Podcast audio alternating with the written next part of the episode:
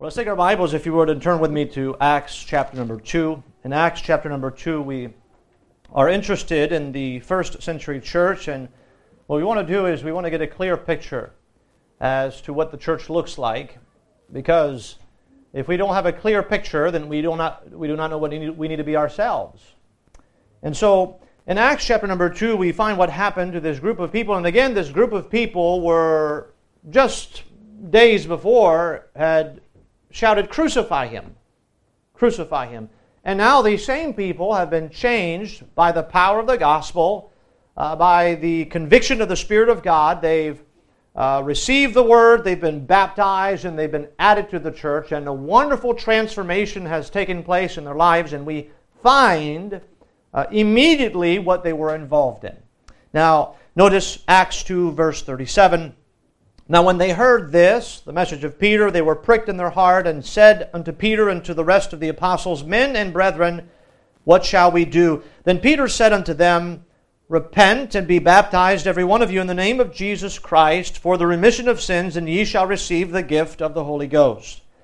For the promise is unto you and to your children and to all that are afar off, even as many as the Lord our God shall call. And with many other words did he testify and exhort, saying, Save yourselves from this untoward generation. Then they that gladly received his word were baptized, and the same day they were added unto them about 3,000 souls. And here is what the Bible says they did.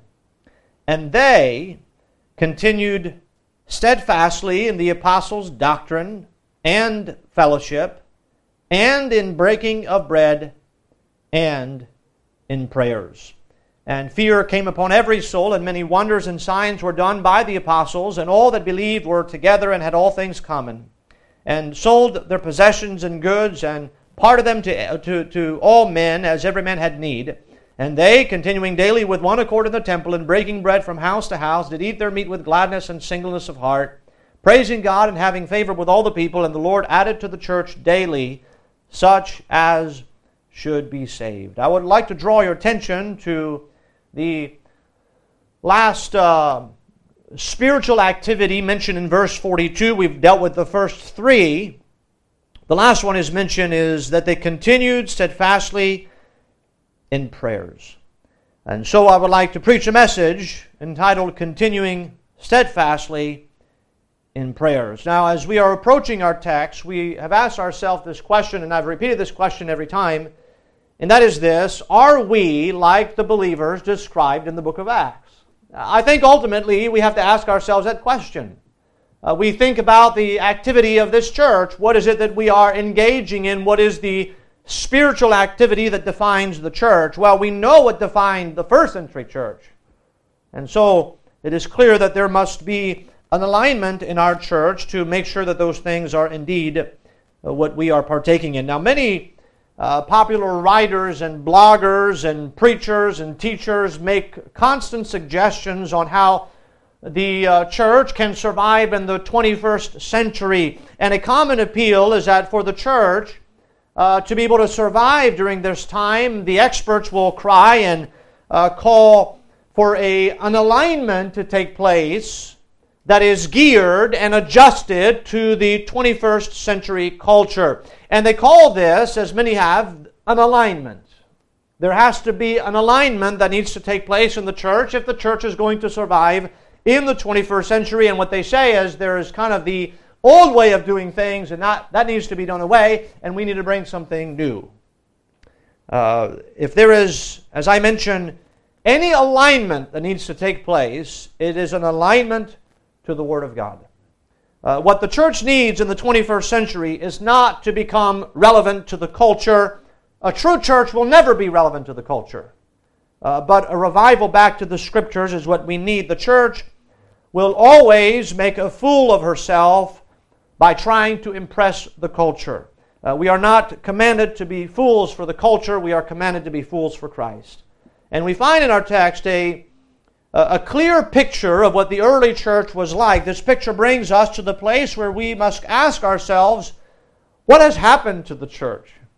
Uh, why has the church become enamored with the things of the world? Why are Christians not interested in what the Bible has to say about the church. Why are preachers paying so little attention to God's design for the church?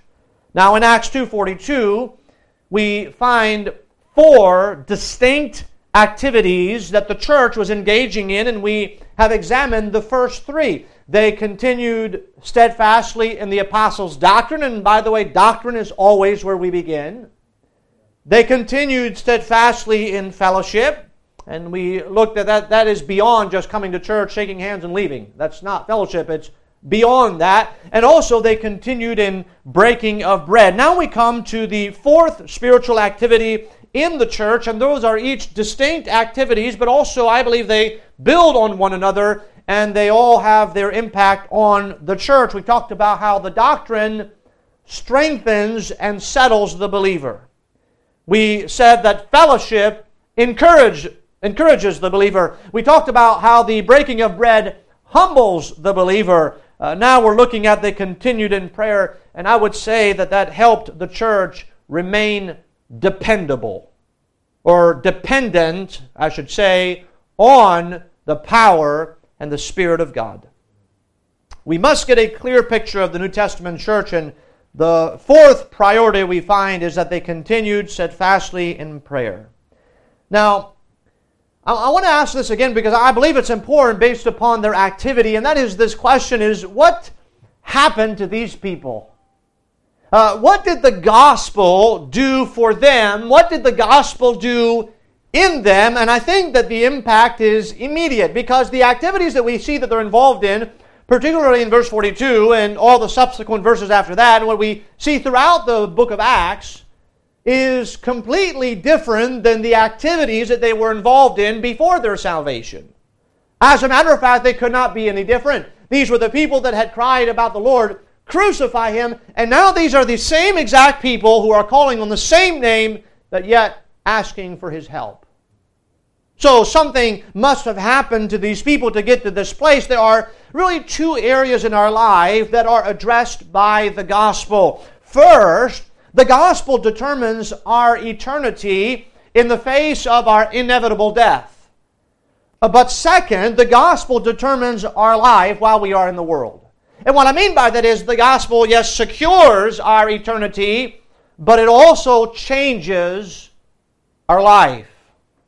Uh, every man must first be prepared for his death. We understand that because he can do nothing about it afterwards. Furthermore, every man must consider how to live until he gets there. These people here were certainly saved. That's clear. But something else happened to them at their salvation. Uh, not only were these people redeemed, but they were also redirected in their lives on earth. There was an adjustment that took place. If you would, an alignment. Their lives aligned themselves to a different standard that they did not have before their salvation. A drastic change had taken place in their lives. Uh, they were now living for something, or we should say for someone else. Perhaps we could say before they were living for themselves, but now they're living for the Lord. Now, that is a wonderful message in the gospel. And by the way, when we uh, preach the gospel, we should not just say, yes, it will save you from your sin, but we could also cha- say it will change your life. You see, the gospel is the message of the propitiation of Christ for our sins, but also the gospel also gives the believer a purpose, a new purpose in this life. You see, they were involved in continuing steadfastly in prayer. Now, immediately I'm overwhelmed by the subject of prayer. And as a matter of fact, as I came to this, it seems that uh, perhaps the, the narrowness of the other subjects, this seems to be a very broad subject the subject of prayer. Uh, the subject is beyond the scope of what can be addressed in one sermon. As a matter of fact, I think uh, last year or the year before, I did a whole series of 20 or 30 some message on the subject of prayer. Uh, and it is important, therefore, that we set some important parameters in addressing this spiritual activity that we find in the church. So let me set some parameters so that we narrow uh, the subject of prayer. First of all, I want us to confine our study of their praying to the corporate praying that takes place when the church gathers. Because that is obviously the context of what we find here in Acts chapter number 2. It is certain that we must all be involved in personal praying, and I hope we all are, but we will, we will not address that in this sermon. I will greatly shorten this message if we narrow the scope of this activity. And second, we will consider the instances when the church is found to be praying in the book of Acts. How did the church conduct their prayer time? When did believers in the church conduct their prayer time? How did the believers in the church pray? And third, we will make a number of conclusions about this spiritual activity. What does this spiritual activity reveal about this church? And if praying is lacking in a church today, what does that tell us about that church? Uh, one preacher put it this way he said, Prayer is the best test of a church. A church can be flourishing.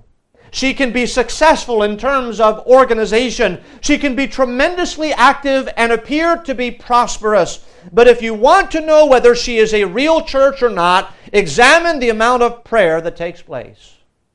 Prayer is the inevitable conclusion of true doctrine.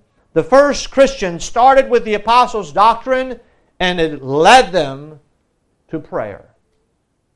So, notice first of all, if you're taking notes, I want to consider the place of prayer. In verse 42, the Bible says they continued steadfastly in the apostles' doctrine and fellowship and breaking of bread and in prayers. So before we consider the place of prayer, I want us to reject a common notion about prayer in general. There is a common practice that is seen in many churches around the world that is, I believe, unbiblical. It is the practice of mindlessly repeating some prayer that has been uh, uh formulated by some church. This is not a practice that is found in Scripture. Indeed, it goes against Scripture. Jesus himself in Matthew 6, verse 7 says, But when ye pray, use not vain repetition as the heathen do, for they think that they shall be heard for their much speaking. So our Lord Jesus called uh, vain repetition a heathen practice, not a scriptural one. Uh, you see, prayer is not uh, does not mean saying prayers that are generically formulated by the church. You can get on your knees before you go to bed at night and rush through the Lord's Prayer and utter every word correctly without having prayed at all. Do we understand that? That we can find any type of formula and recite that formula, but we understand that is not prayer. Someone will say, well, I was troubled about some things, so I, I said my prayers and then I felt better. And what they mean by that is there was some formula or some text or a group of words that they put together that they were taught, and they say those words and they feel better. Uh, we must be clear about the matter of prayer. Saying a prayer is not praying. Uh, the believers in Acts did not come together ever to read some written prayers. They did not come together to recite some prescribed prayer. They did not have any such formula to follow. Rather, we say this they were filled with the Spirit and they prayed unrehearsed and spontaneously. That's the pattern we find in the Scriptures. They prayed unrehearsed and spontaneously. Some religion will even instruct their people when they're going through a difficult time, well, recite this prayer five times. Or say this Hail Mary, or do your rosary. What they mean by that is there's a formula of prescribed words that you say, and if you say those things five times, or ten times, or twelve times, or a hundred times, then you will feel better. That is not praying. Uh, you do not find that practice in the Word of God. So, we find that the church prayed unrehearsed, spontaneously. Now, consider a number of examples of um, the church in Acts. The first one is found in the first chapter, which we've already examined, but I want you to notice the unrehearsed and spontaneous nature of their praying. In the first chapter, Acts 1, notice verse 24. Now, again, here we find that the believers were faced with a task of replacing Judas who had betrayed Jesus Christ. At the prospect of this immense responsibility, they responded, verse 24, and they prayed and said, Thou, Lord, which knowest the hearts of all men, show whether of these thou hast chosen. That's not a formula. That was, here is a problem. We want to make the right decision, and so we must pray. It was unrehearsed and it was spontaneous. And please note that they did not say the rosary. There was no such thing. They prayed spontaneously and unrehearsed. If we go to chapter number 4, let's look at another example in chapter number 4. In this uh, instance, in verse number 23, we see that Peter and John had been commanded by the religious authorities not to speak or to teach in the name of Jesus. And they were further threatened, according to the Bible, before they were let go. And notice their response, Acts chapter 4. Uh, let's see here, verse number 23. So after this threat, their command not to speak and to preach in the name of Jesus Christ, verse 23, and being let go, they went to their own company and reported all that the chief priests and the elders had said unto them. Now, I think it's interesting. You see that community, that fellowship? It was automatic for them. Something happened in the life of the preaching and the teaching in Jerusalem. They were threatened, and the first impulse was to go and gather with the church. That's where they went. They didn't go and lock themselves in their house and say, Oh, what are we going to do now? They went to the church. And they rehearsed everything that had taken place. Why? Why to do that? Well, we see why. Notice verse 24. And when they heard that, now who's the they? That's the church that they had gathered together. When they heard that, notice it was not Peter and the, the apostles, if you would, that were thinking to themselves, oh, well, here's this threat. Uh, let's, be, let's be praying. No, the people in the church, when they heard those threats, they lifted up their voice to God. You see what that is? That is unrehearsed and spontaneous praying. Um, notice what the prayer said. They lifted up their voice to God and with one accord. Now notice they, plural. It was not uh, one person praying. They all lifted up their voice in one accord and said, Lord, thou art God which hast made heaven and earth and the sea and all that in them is, who by the mouth of thy servant David hath said, Why did the heathen rage and the people imagine vain things? The kings of the earth stood up, and the rulers gathered together against the Lord and against his Christ, for of a truth against thy holy child Jesus, whom thou hast anointed. Both Herod and Pontius Pilate with the Gentiles and the people of Israel were gathered together for to do whatsoever thy hand and thy counsel determined before to be done. And now, Lord, behold their threatenings, and grant unto thy servants that with all boldness they may speak thy word, by stretching forth thine hand to heal, and that signs and wonders may be done by the name, uh, by the name of thy holy child Jesus. You see, this is clear again. It was spontaneous, unrehearsed praying. How foolish to think that these believers read from some pre written formula. And so we find here that the place of prayer, what I mean by that is as we see the pattern in Scripture, something happened. They automatically went to this time of prayer. You see, it was spontaneous. Let's look at another example, Acts chapter 6. In Acts chapter 6, the believers in the church came to the disciples, remember, to inform them that the widows had been neglected in the daily ministration. So the disciples called on the believers to look for seven men to take care of this ministration, this ministry, if you would, this service. And in Acts chapter 6, notice verse number 6. He says, Choose you out uh, among seven men, verse 5. Then in verse 6, whom they set before the apostles. So after the church selected a group of men to be the deacons, and when they had prayed, they laid their hands on them. Uh, you see what happened there? They prayed spontaneously, unrehearsed. They did not repeat some mindless formulated prayer. Uh, they was this issue. They uh, found uh, the, the deacons, and the, the, the impulse, if you would, was to pray. In other words, when we think about the place of prayer in the church, it seems to have a place in every aspect of the church.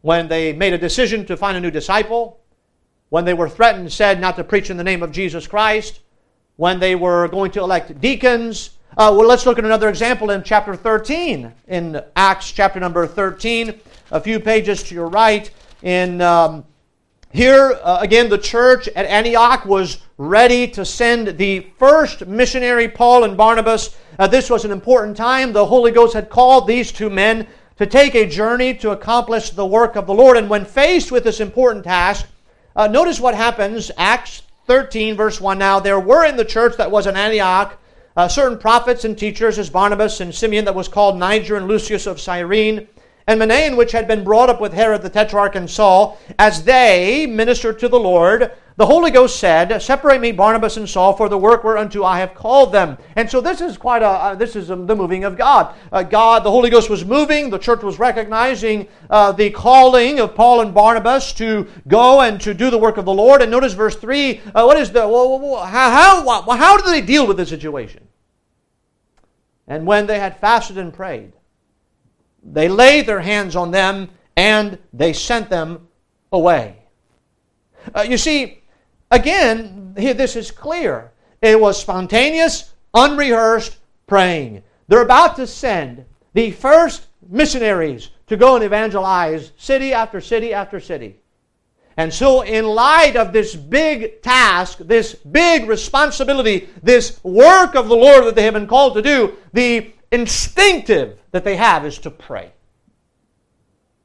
So I think that there's no doubt when we look at the first century church, when, he, when we read in Acts 2.42, that they continued steadfastly in prayer. I think we notice the place of prayer in the church. It had a clear, it was a dominating aspect of the activity of the church. So the prayer meeting should not be the least attended meeting. It should be attended by all the place of prayer. But then we think, as we con- consider the subject that they continued steadfastly in the apostles' prayer, I want us to consider the priority in their praying. And what I mean by that is, what is the contents of their prayer? What is it, what is it, what is it they prayed for? What, what was found in their prayer? In one of the examples that we considered earlier, uh, we uh, read the response of the believers when they were told not to teach in the name of Jesus Christ. So let's go back to Acts chapter number 4 and let's look at what did they prioritize in their prayers themselves? What was emphasized in their praying? And I think that we can learn something uh, in their praying. Notice Acts chapter 4, verse 24. Again, in light of the, the fact that they had been told not to teach, to preach in the name of Jesus. Uh, they had been threatened. So now they're in this place that they respond by praying. And notice they lifted up their voice to God with one accord and said, So this is their prayer. You ready? This is the pri- what is the priority in their prayer? Lord, thou art God. Uh, now I want you to see it's not Immediately as they pray, oh God, we, we need the, you to intervene. Could you please take these people out of the way? Could you please? That's not how they begin the praying. They begin their prayer by saying, Where am I? I lost my place. Verse 24. Notice, they lift up their voice to God with one accord and said, Lord, thou art God, which has made heaven and earth and the sea and all that in them is, who by the mouth of thy servant David hath said, why did the heathen rage and the people imagine vain things? The kings of the earth stood up and the rulers were gathered together against the Lord and against his Christ. Uh, uh, for of a truth against thy holy child, whom thou hast anointed, both Herod and Pontius Pilate with the Gentiles and the people of Israel were gathered together for to do whatsoever thy hand and thy counsel determined before to be done. So you see what they say? They, they pray and their focus is on God. And what they do in their praying, they go back in history and they say, you know what, this idea that we are threatened is not something new to the, to the people of God. As a matter of fact, it is true of all God's people throughout history. David wrote about it. We know that Jesus Christ suffered it. And so here, when we face this opposition to the work of the Lord, it is not anything new. There are really two main priorities in their praying. And, and here is really what I want us to think about what is it that they prioritize in their prayer? There are two main priorities. If we are going to be like the first century church, not only praying, but how do we pray? It is imperative that we examine their praying. We will certainly re- revisit this prayer as we work our way through the book of Acts. So I'm not going to belabor this passage because we're going to revisit again. Uh, but uh, for now, I would like to take note of the two main elements of their prayer. And that, they are this adoration and supplication. Now, a lot of things fit within those two things. But the first one is adoration. That's how their prayer began. What did they do when they're praying? They talked about God. They said, God, this is who you are. This is what you've done. Not just now as we face our circumstances down, we are reminding ourselves of what you've done through history and how you, God, has been faithful. And there's really two things that they focus on in this adoration. They focus first on God's omnipotence. The fact that God is all powerful. Right? They remind themselves He is the creator of the universe. And certainly, His creatures cannot thwart His power. So they remind themselves of who God is. Who, who, who is He? What has He done? They also focus on the second thing in this adoration on God's omniscience. The fact that God is all knowing. The fact that uh, you remember what David prophesied about Christ. David mentioned that, and it happened. And look, God, he says, if you uh, no, notice with me in verse 28, he says, For to do whatsoever thy hand and thy counsel determined before to be done. And so then they said, Now, Lord, verse 29, behold, they're threatening. In other words, they're saying, God, you're not surprised by this. This is not a shock to you. This is something that was predicted. And so, what they, instead of being consumed with this, uh, the threats, they say, this is something predicted. This is something God knows. God said this would happen. And it is happening now. And so, the first element or priority in their praying is their adoration. Now, I think we must pause for just a moment and ask ourselves how, how much adoration actually takes place in our praying. You see, adoration is not just something that we should do in our songs. It is something that should be done in our prayers. And I believe that if adoration first takes place in our prayers, it will guide our prayers in the right direction. Without which, without adoration, we I think we tend to waver in our praying. The first part, if you want, the first priority of their praying is their adoration, but then there is supplication. Now I want you to notice right off the bat Verse 29 Now, Lord, behold their threatenings, and grant unto thy servant that with all boldness they may speak thy word by stretching forth thine hand to heal, then that signs and wonders may be done by the name of thy holy child Jesus. Now, it is interesting to note that the adoration is much longer than the supplication. Did you notice that? The adoration goes from verse 24 down to verse number 28, and the supplication is verse 28 and 29.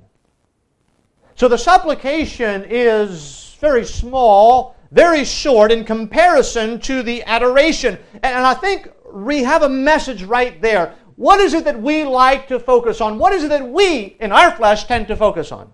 I'll tell you what the threats, the circumstances. That's what we tend to focus on. And what prayer does is there has to be an adjustment that takes place in our lives where we take our eyes off of the threats and place our eyes on the Lord and who He is.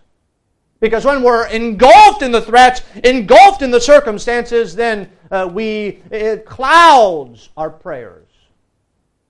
But when we focus on God, it it it clears things. The, the fog is dissipated, and we things we see things clearly once again. Now, notice they say, "Lord," uh, and this is kind of uh, a after they adore God, after they recount that God is omnipotent, He is omnipresent, He is omniscient. Then they say, Lord, behold their threatenings. It's almost like, God, look at this. This is what we know about you, and look at this. Look at what they've said.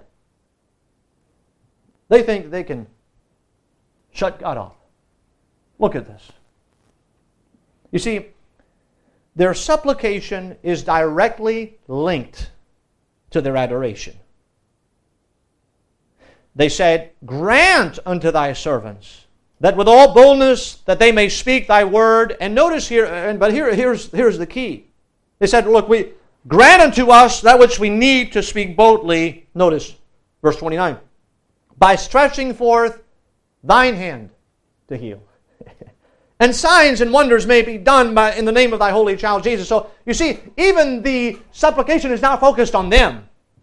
They're saying, God, grant us boldness because we want you to work in the lives of people. We want your hand to be actively at work. We don't want to be shut up by our circumstances. We want you to grant to us boldness so that you, God, can work. Not, hey, grant us boldness so that we can impress the crowd. No, grant us boldness so that you, God, can work through us. That was the priority of their praying. You see, their request is only asked after having declared God's uh, omnipotence and God's omniscience. So, those are the two priorities of the praying of the church in the book of Acts adoration, supplication, and those are linked and they must not be separated. But there's another thing that I want us to consider. Not only do we see the place of their praying, the priority in their praying, but thirdly, we see the perspective of their prayers. What can we learn from these believers? Or what does their praying say about them? And we should ask ourselves then, in retrospect, what does a lack of praying say about us? Well, what does this communicate? Well, uh, there's a number of things that I would like to uh, point out.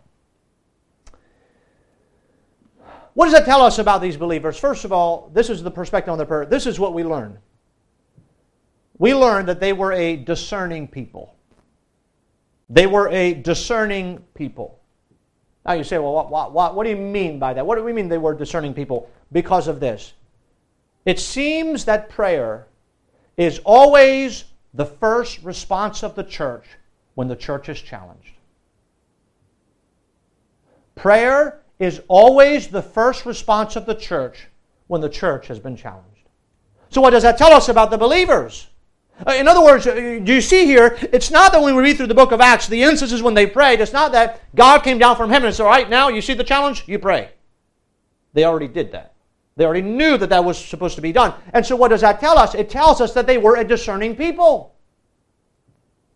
You see, they were dependent upon God. They, they, they could not do what they needed to do on them uh, by themselves. Remember, in the first chapter, they were supposed to wait for the Holy Ghost to come down before they went out and reached the world with the gospel. Why?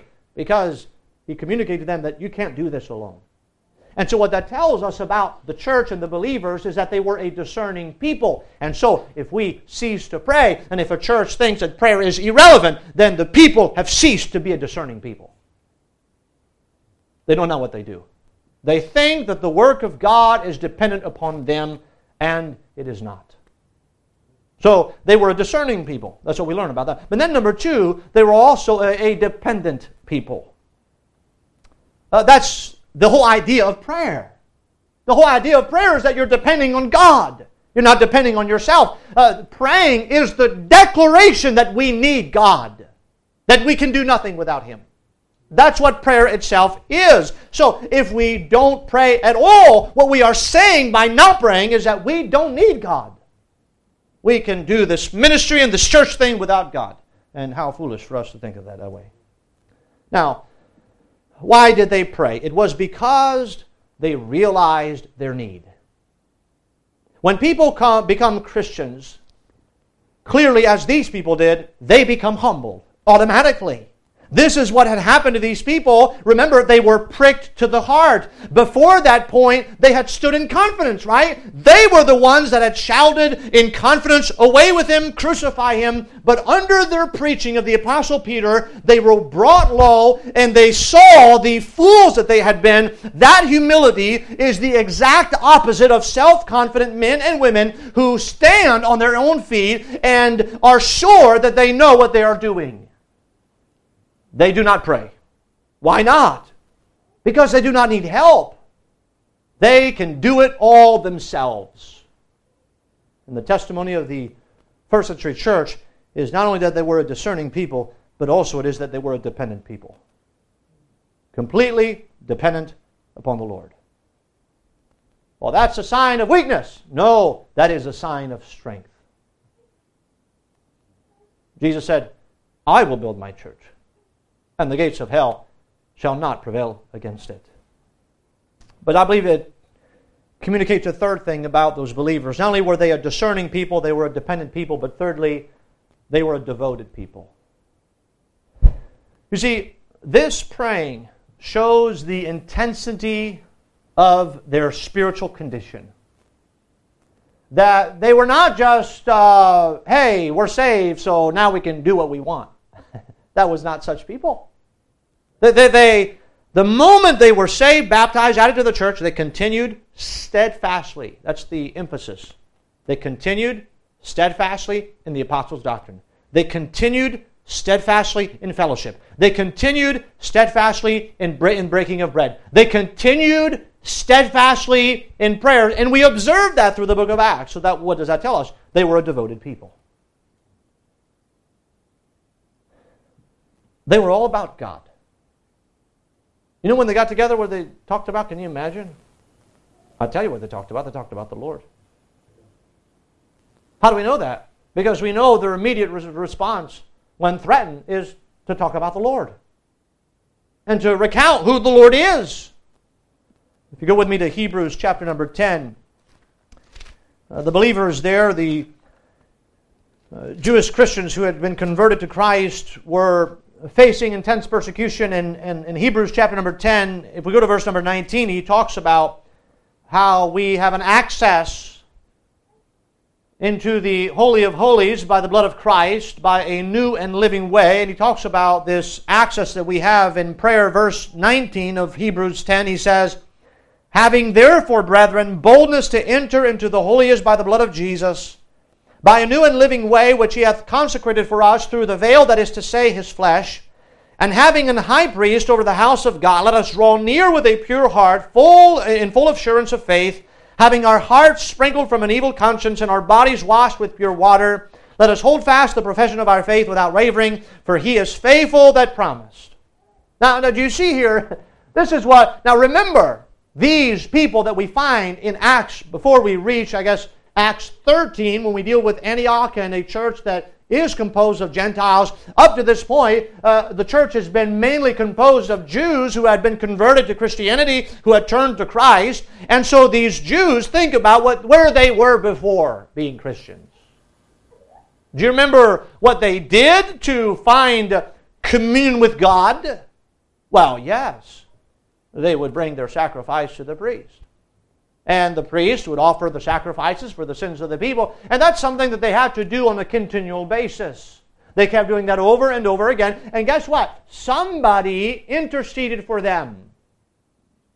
And we also know that once a year, uh, the high priest, who was only supposed to go into, the only person that was allowed to go into the Holy of Holies, into, if you would, the third step within the temple or in the tabernacle, he was to offer once a year an atonement for the sins of the people. He could not enter into the Holy of Holies without, first of all, having his vesture sprinkled with blood, and that is was to communicate that he was not worthy to enter into the Holy of Holies, but he was to do that once a year for the sins of the people. Nobody came into the presence of God. And that's what the Holy of Holies represented. It was the presence of God. If any man, apart from the high priest once a year when he was instructed to, was found to be in the Holy of Holies, he was stricken to death.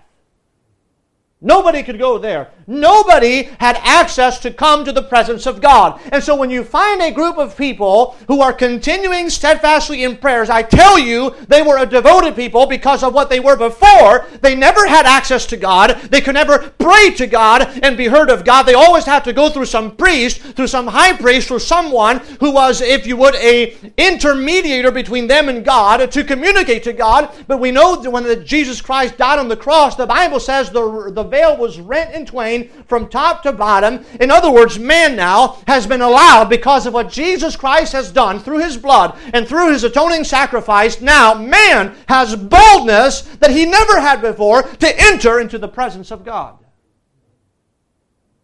So, as Jews, do we not think that this, these people would be so excited and so devoted that they would have that privilege to enter into the presence of God and be heard?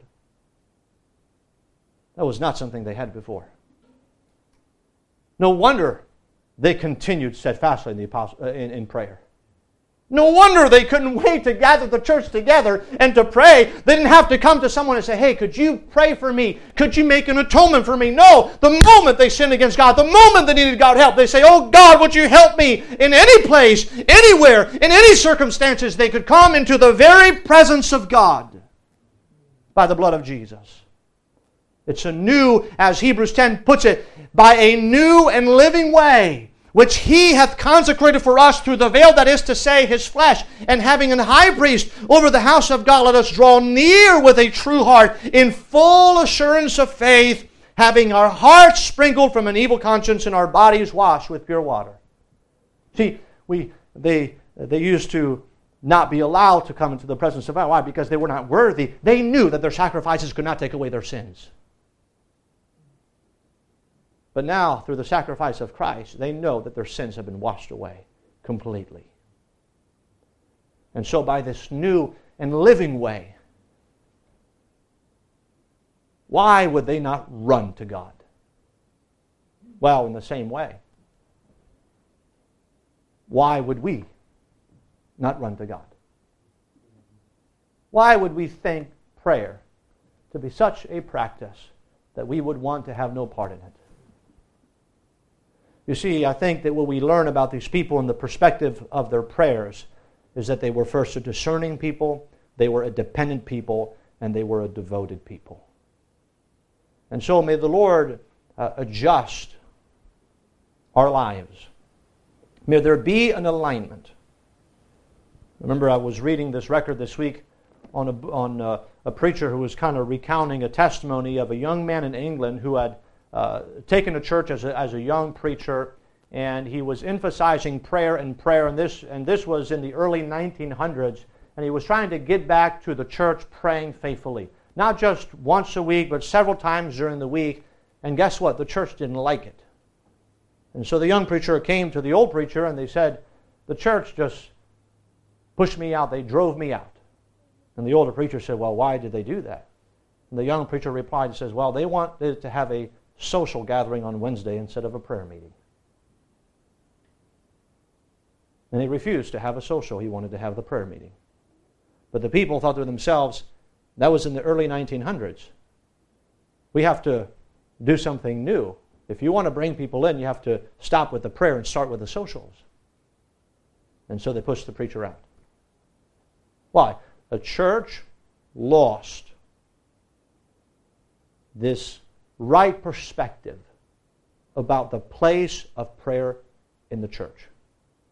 And so may the Lord help us to see the place of prayer, the priority in their praying, but also the perspective it gives us about these people. And may the Lord use those truths to help us to, to get to the place where we are continuing steadfastly in prayers. And so may the Lord help us with that. And may we see the value, the privilege, the opportunity of what it communicates. So, doctrine strengthens and settles us, fellowship encourages us, breaking of bread humbles us, and prayer shows that we are dependent on the Lord. And so, may the Lord help us uh, with those truths as we observe in the church.